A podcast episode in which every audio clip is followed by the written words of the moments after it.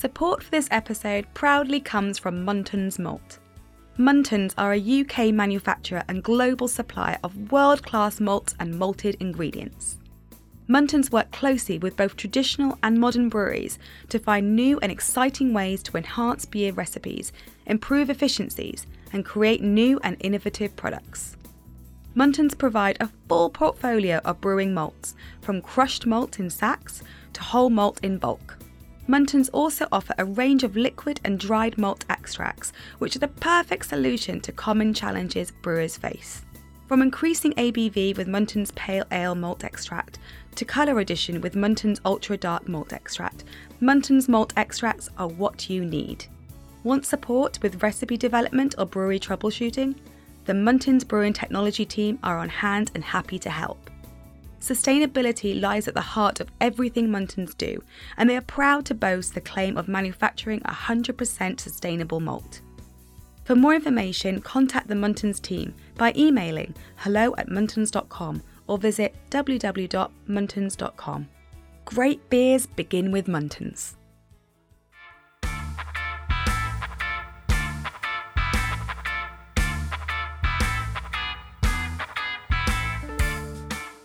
Some things are just meant to be.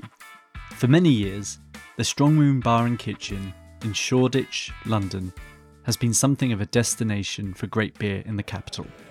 Not just a great place to drink it, but often to enjoy this beloved beverage in the company of those that brew it, sell it, and market it. Home to countless Meet the Brewer events, beer festivals, and the like. Strongroom was initially founded as somewhere for clients of the studios that operate above the bar to drink, mingle, and be merry. And for some time, the manager of Strongroom Studio was Phil Sisson. But following a successful stint in London, Sisson would end up trading the capital and its music scene for another creative calling, and that would mean starting his own brewery in Glasgow in the form of Simple Things Fermentations.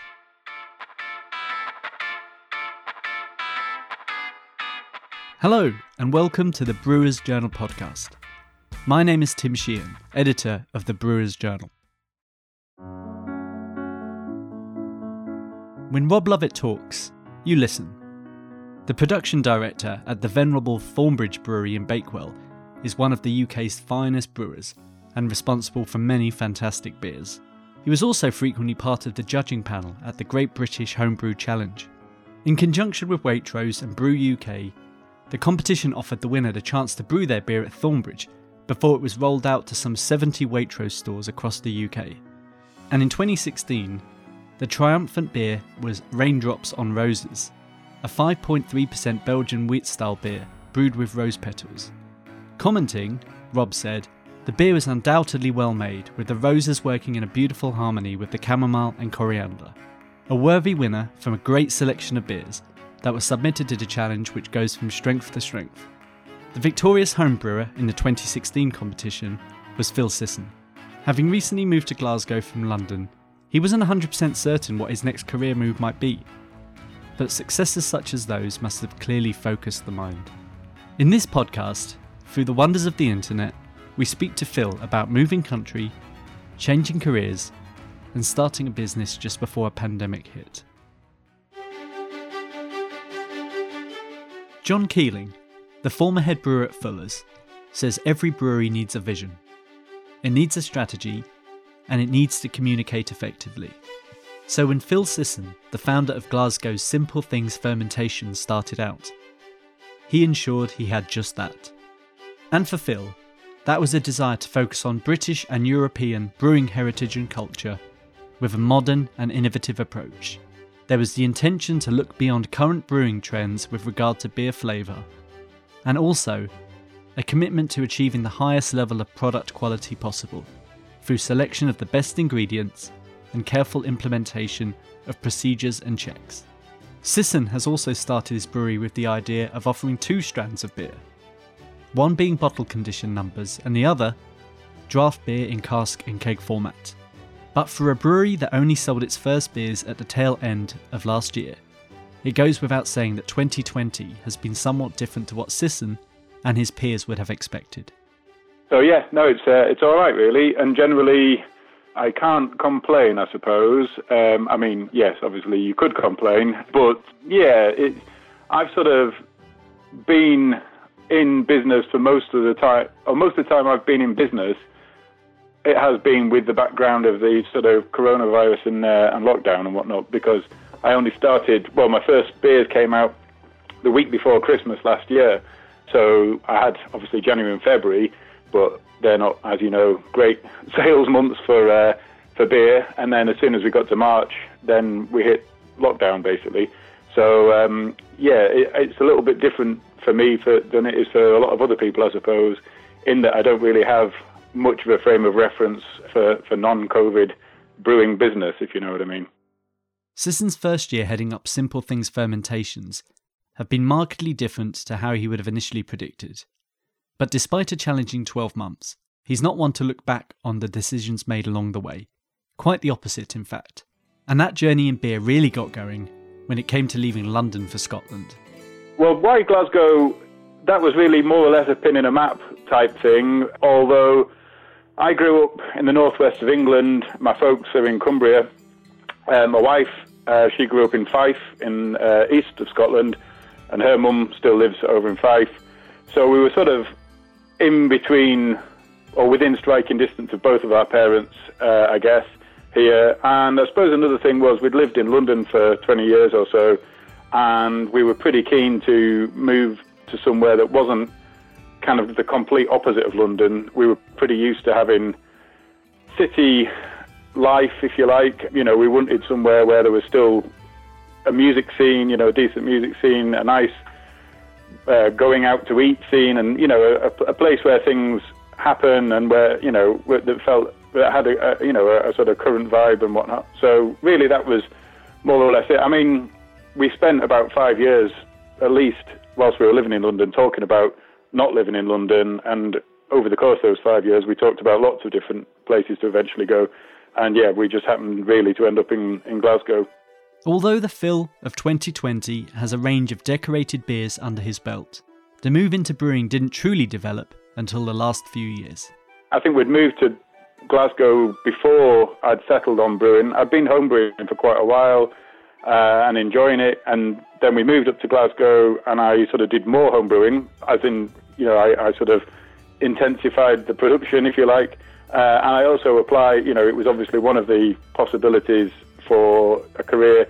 And as part of that, I applied to get onto the uh, Masters at Heriot Watt, and I was accepted onto that course. And really, I suppose that was the point at which the die was cast, and um, that was then going to be, you know, how I went on to make my living. Being self-employed was always the plan, one way and another. So, and brewing kind of fit the bill in that respect. It was definitely something I could do in a self-employed way. I had as a result of leaving London and coming up here, I had some savings which I was able to put into setting the, the brewery up and you know pay for doing the course and what have you. So the pieces all just kind of fit really. So that's how it came about. But before setting up his own operation, Sisson would complete a course at the world famous Heriot Watt University. It was a fantastic experience. Yeah, no, I uh, had a, an amazing year. It was really hard work, much harder work than I thought it was going to be, to be honest. Partly because I have a young family and I was travelling from Glasgow to Edinburgh, so that knocked a couple of hours off the day each day. Uh, there was a huge amount of work to be done, and on top of that, the sort of uh, usual amount, I ended up being part of the natural selection team as well that year, where where four of us developed and brought to, to market a brand new beer, which happens every year, and it's a fantastic thing. It's done with Stewart Brewing, and you, you spend every Wednesday for a good while going down there and developing a new beer. First of all, you obviously decide what, what the beer is going to be, you develop it together, brew it, bring it through fermentation and packaging, and then get it out to market and sell. Hopefully, the whole batch. And uh, yeah, that was a, a super experience that I I gained an awful lot from in terms of not just the brewing but the business and, and all that sort of thing. Uh, the Stewart guys were really good mentors and uh, very generous with the time. And um, yeah, that was a, a really beneficial thing. And then outside of that, just being on the course, one of the things that I hadn't really expected to be such a big factor was just the other people that were on the course. There was people from every corner of the world, from South America to India, Australia, New Zealand, Africa, goodness knows, you know, pretty much everywhere was represented. And so being able to talk to all those people and get their perspective on things was really valuable. Uh, the course was also split pretty much by people who were there to learn more about brewing and people were there uh, to learn more about distilling. So there was a, a great crossover of information there as well. You know, I didn't really know an awful lot about distilling, and I wasn't so much interested really that in that side of things. But uh, over the period of the course, I, I got to know a lot more about it. Not just what we were taught, but just by speaking to people whose passion was whiskey or gin or whatever it may have been. So um, yeah, that was uh, the whole thing was just yeah fantastic, and still in touch with a lot of the people who were on the course, obviously. So that's another great benefit yeah, it was hard work, but definitely well worth it. Following his studies, Sisson would go on to work at Harviestoun Brewery in Alva before branching out on his own. He had a plan and he knew how he wanted to carry it out, but accounting for a global pandemic was always going to be a tricky hurdle to navigate. The business plan kind of consist was was like a sort of two pronged affair. So it was doing bottle conditioned releases of styles that were a little bit off the beaten track, I suppose. So basically, not you know hazy IPAs with Mosaic, Simcoe, Citra, and all that sort of stuff. I, I, that was never kind of what I was to. I was always wanting to do something that was more like, yeah, uh, that, that could run alongside those sorts of things. Um, you know, I've always tried and make the point that I, I, don't deride those styles, and I do drink them and enjoy them a lot. You know, but I, my feeling was always that's already been well taken care of. The world doesn't need another brewery doing those sorts of things. And uh, I think kind of a, a, a, sort of penny drop moment, if you like, was when I was reading um, Radical Brewing, um, what's his name, Randy Mosher, and just the amount of different beer styles and possibilities there are within the sort of constraints of brewing beer. It, I just sort of felt that there was room for more of that sort of thing to be represented. You know, I I've never set out to sort of talk about doing you know doing heritage styles or doing any particular style in a sort of textbook way. It's more about it was always more about just sort of doing something other than what I sort of felt was already well represented. And the other element of the business was to produce a range of beers for cask and keg dispense. So that was always going to be one strand of it to do that sort of thing, bottle conditioned, and then the other strand would be draft products uh, for mostly, I suppose, the local market. So putting some of the bottle stuff into kegs, but also just good quality, well brewed cask beers, you know, some of that sort of thing again, but also just the sort of straightforward golden ales, pale ales, stouts and porters, not trying to break any new ground there, really, just trying to do that thing really well. To have as a sort of nuts and bolts, if you like. You know, the sort of uh, the kind of uh, I don't know what the best way to describe it is, but just yeah, a steady stream of standard brewing fare for for the local market principally. So. Of, of those two strands, the, the, the bottle condition sort of thing obviously has has been fine, and the the draft thing just hasn't happened at all. More or less, I mean, I've done a few kegs and casks here and there, but really in the entire time I've been in business, either the pubs haven't been open or they haven't really, it's not been a time at which it's been great to go and talk to them about buying beer from me for the first time, you know. So it's it's like half of the business plan hasn't yet happened, you know. Uh, so it's been a matter of trying to run the business on half a business plan not like half as in a half developed business plan, but half of the content of a business plan, if you if you like. And the half that I have been able to realise, I really can't complain about. Uh, you know, I've had a brilliant response. Obviously, I suppose the whole COVID thing has helped that side of things, insofar as I probably wouldn't have had such a response, certainly from the local community, if it was just normal circumstances. I don't know. Who knows actually, because I would normally, I suppose, be seeing my pump clips in pubs around Glasgow and Edinburgh and further afield, and that might have driven more sales towards the sort of bottle condition stuff. Uh, I don't know, but I certainly really can't complain at how the response to the bottles has gone. It, you know, they, that that's kept me going in a big way. so that's you know that's been fantastic, and hopefully the draft stuff will happen next year. You know, fingers crossed. And although there's a great deal of confusion surrounding the hospitality sector, Sisson is busy working on how the brewery's family of beers could look when normality resumes. The idea is that I'll have a number of beers that are often available. They might not always be available, but yeah, you know. So, for example, the Scottish export that I did as part of the Big Idea series was really popular, and I really liked it. And it was just, a, you know, exactly what I set out to do. Really was a beer that I sort of felt should be more widely available, and you could, you know, it, it fit pretty well into modern taste as well. You know, if you like a, a, a dark German lager, then you're probably going to like the Scottish export. It's just, but the the sort of 80 shilling name is pretty unhip, I suppose, really. So doing a, a, you know, making a good job of brewing it, I think, and uh, and putting it out there with some decent branding.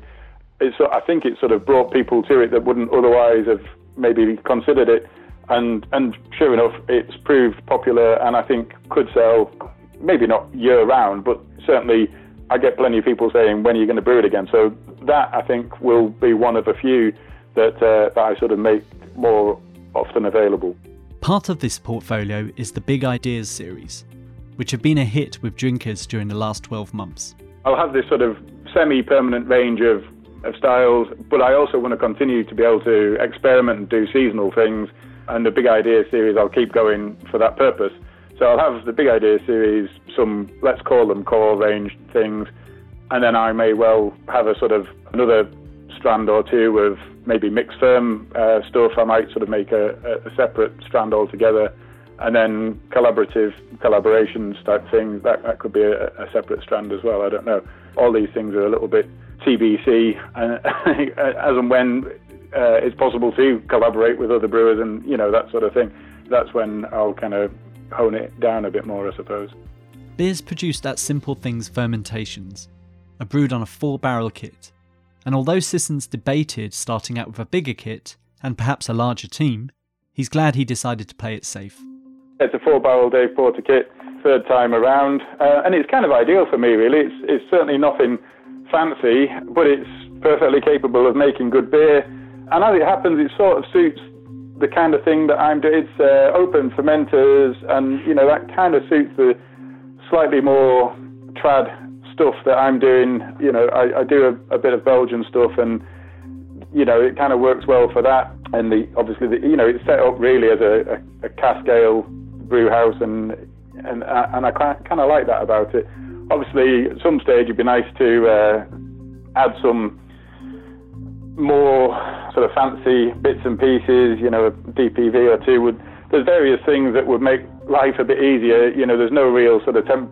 Well, there's, there's no integrated temperature control on the fermenter, so dealing with that sort of thing is more time consuming and accident prone than it would be if you were, you know, if you had a sort of slightly more flashy cellar, that's for sure. Uh, but yeah, all in all, it, it's great. You know, it meant that I could get up and running pretty quickly and completely under my own steam. You know, a, a, a sort of fairly big part of the planning of the brewery and the business was whether to just try and li- limit it to what I could afford with my amount of savings, or whether I should look beyond that and try and get some investment in and you know go for something snazzier and employ people from the start and all that kind of thing.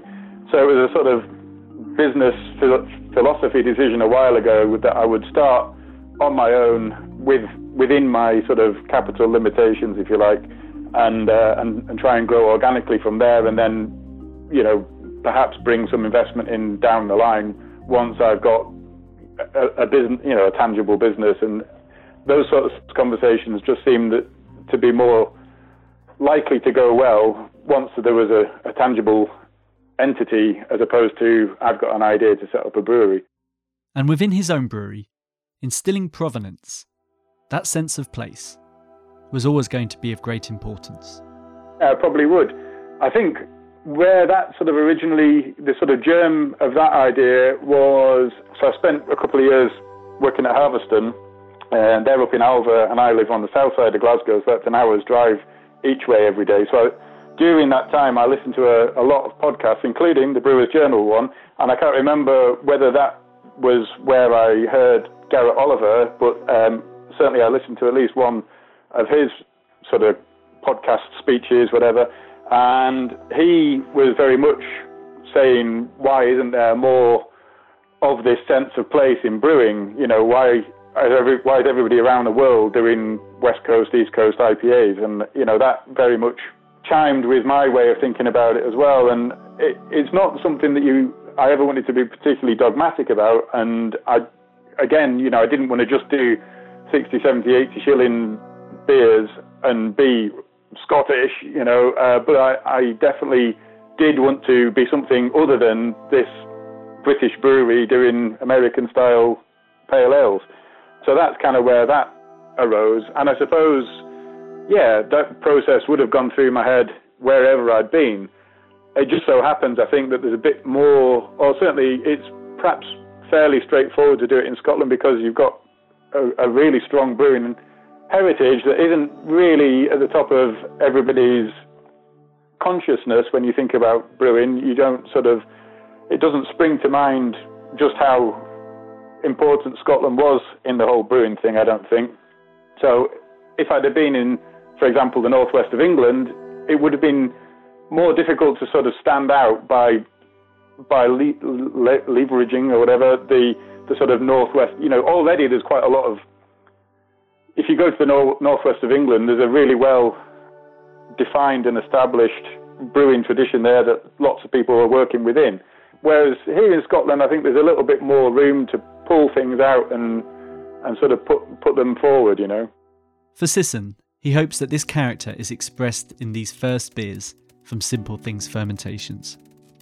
So definitely the Scottish Light and the Scottish Export, they're the pretty they're the two most obvious ones, I suppose, because they are your sort of totally straight up Scottish styles. So that's perhaps the two most obvious connections.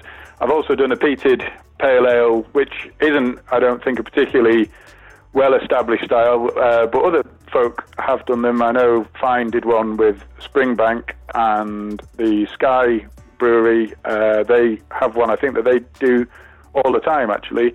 But, you know, that's a, a great Scottish ingredient. The, the peated malt is a fantastic Scottish ingredient that is not at all as, as well used as it as it could be. You know, I, I don't think so. Um, those three are pretty pretty great examples of, of the sort of Scottish stuff, and then the rest of them uh, it's a sort of broader outlook. You know, I think when I, I write it down, I I sort of say focus on Scottish stroke British stroke European, and it's kind of like that. You know, I, I don't I, I I don't want to limit myself to just Scottish stuff, but it's more like a wide circle with Scotland in the middle, if you like, you know. And so I, I, I like to be able to do the Belgian things uh, because there's a, you know, that's the Europe bit, I suppose.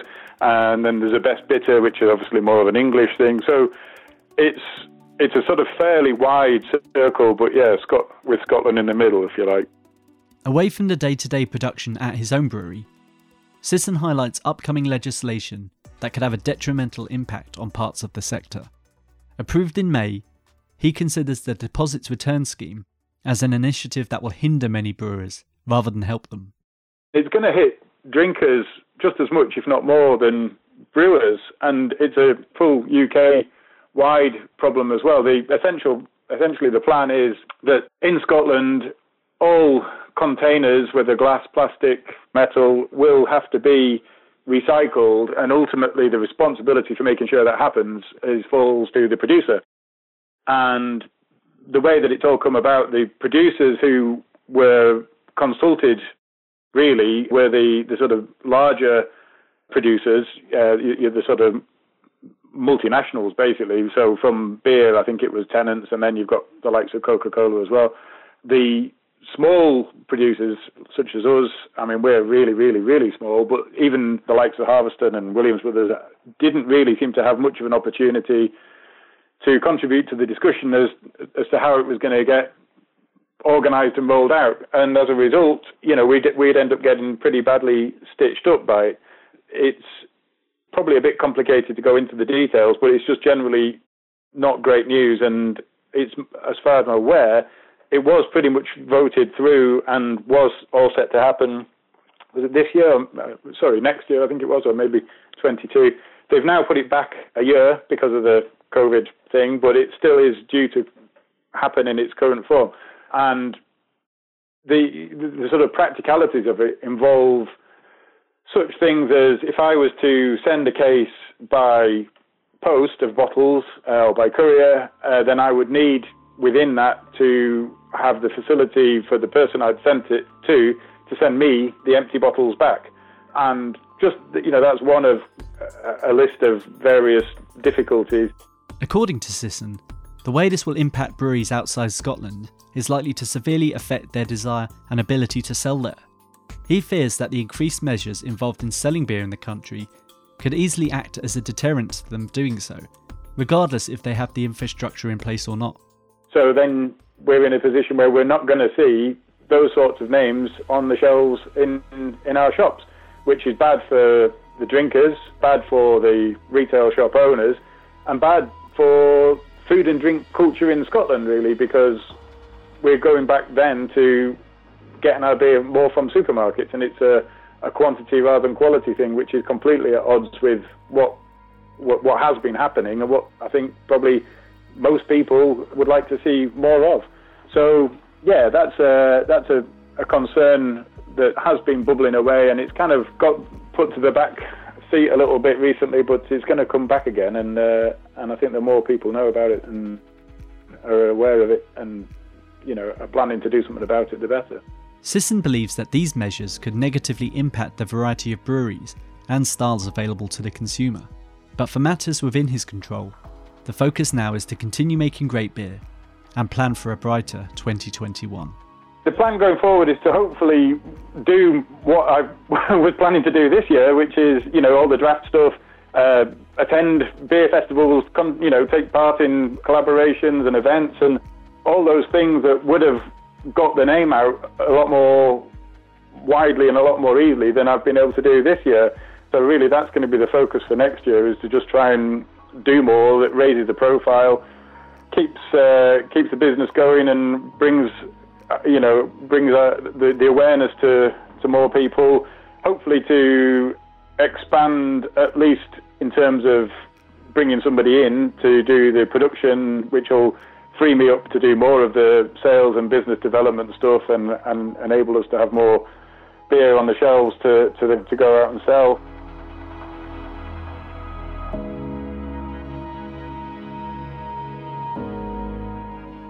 The Brewers Journal podcast is a production of Reby Media, produced and hosted by me, Tim Sheehan. Sound engineering is by Ross McPherson. Series supervision is by John Young. The executive producer is Rory Harris. And a special thank you today to Phil Sisson, the founder of Glasgow's Simple Things Fermentations.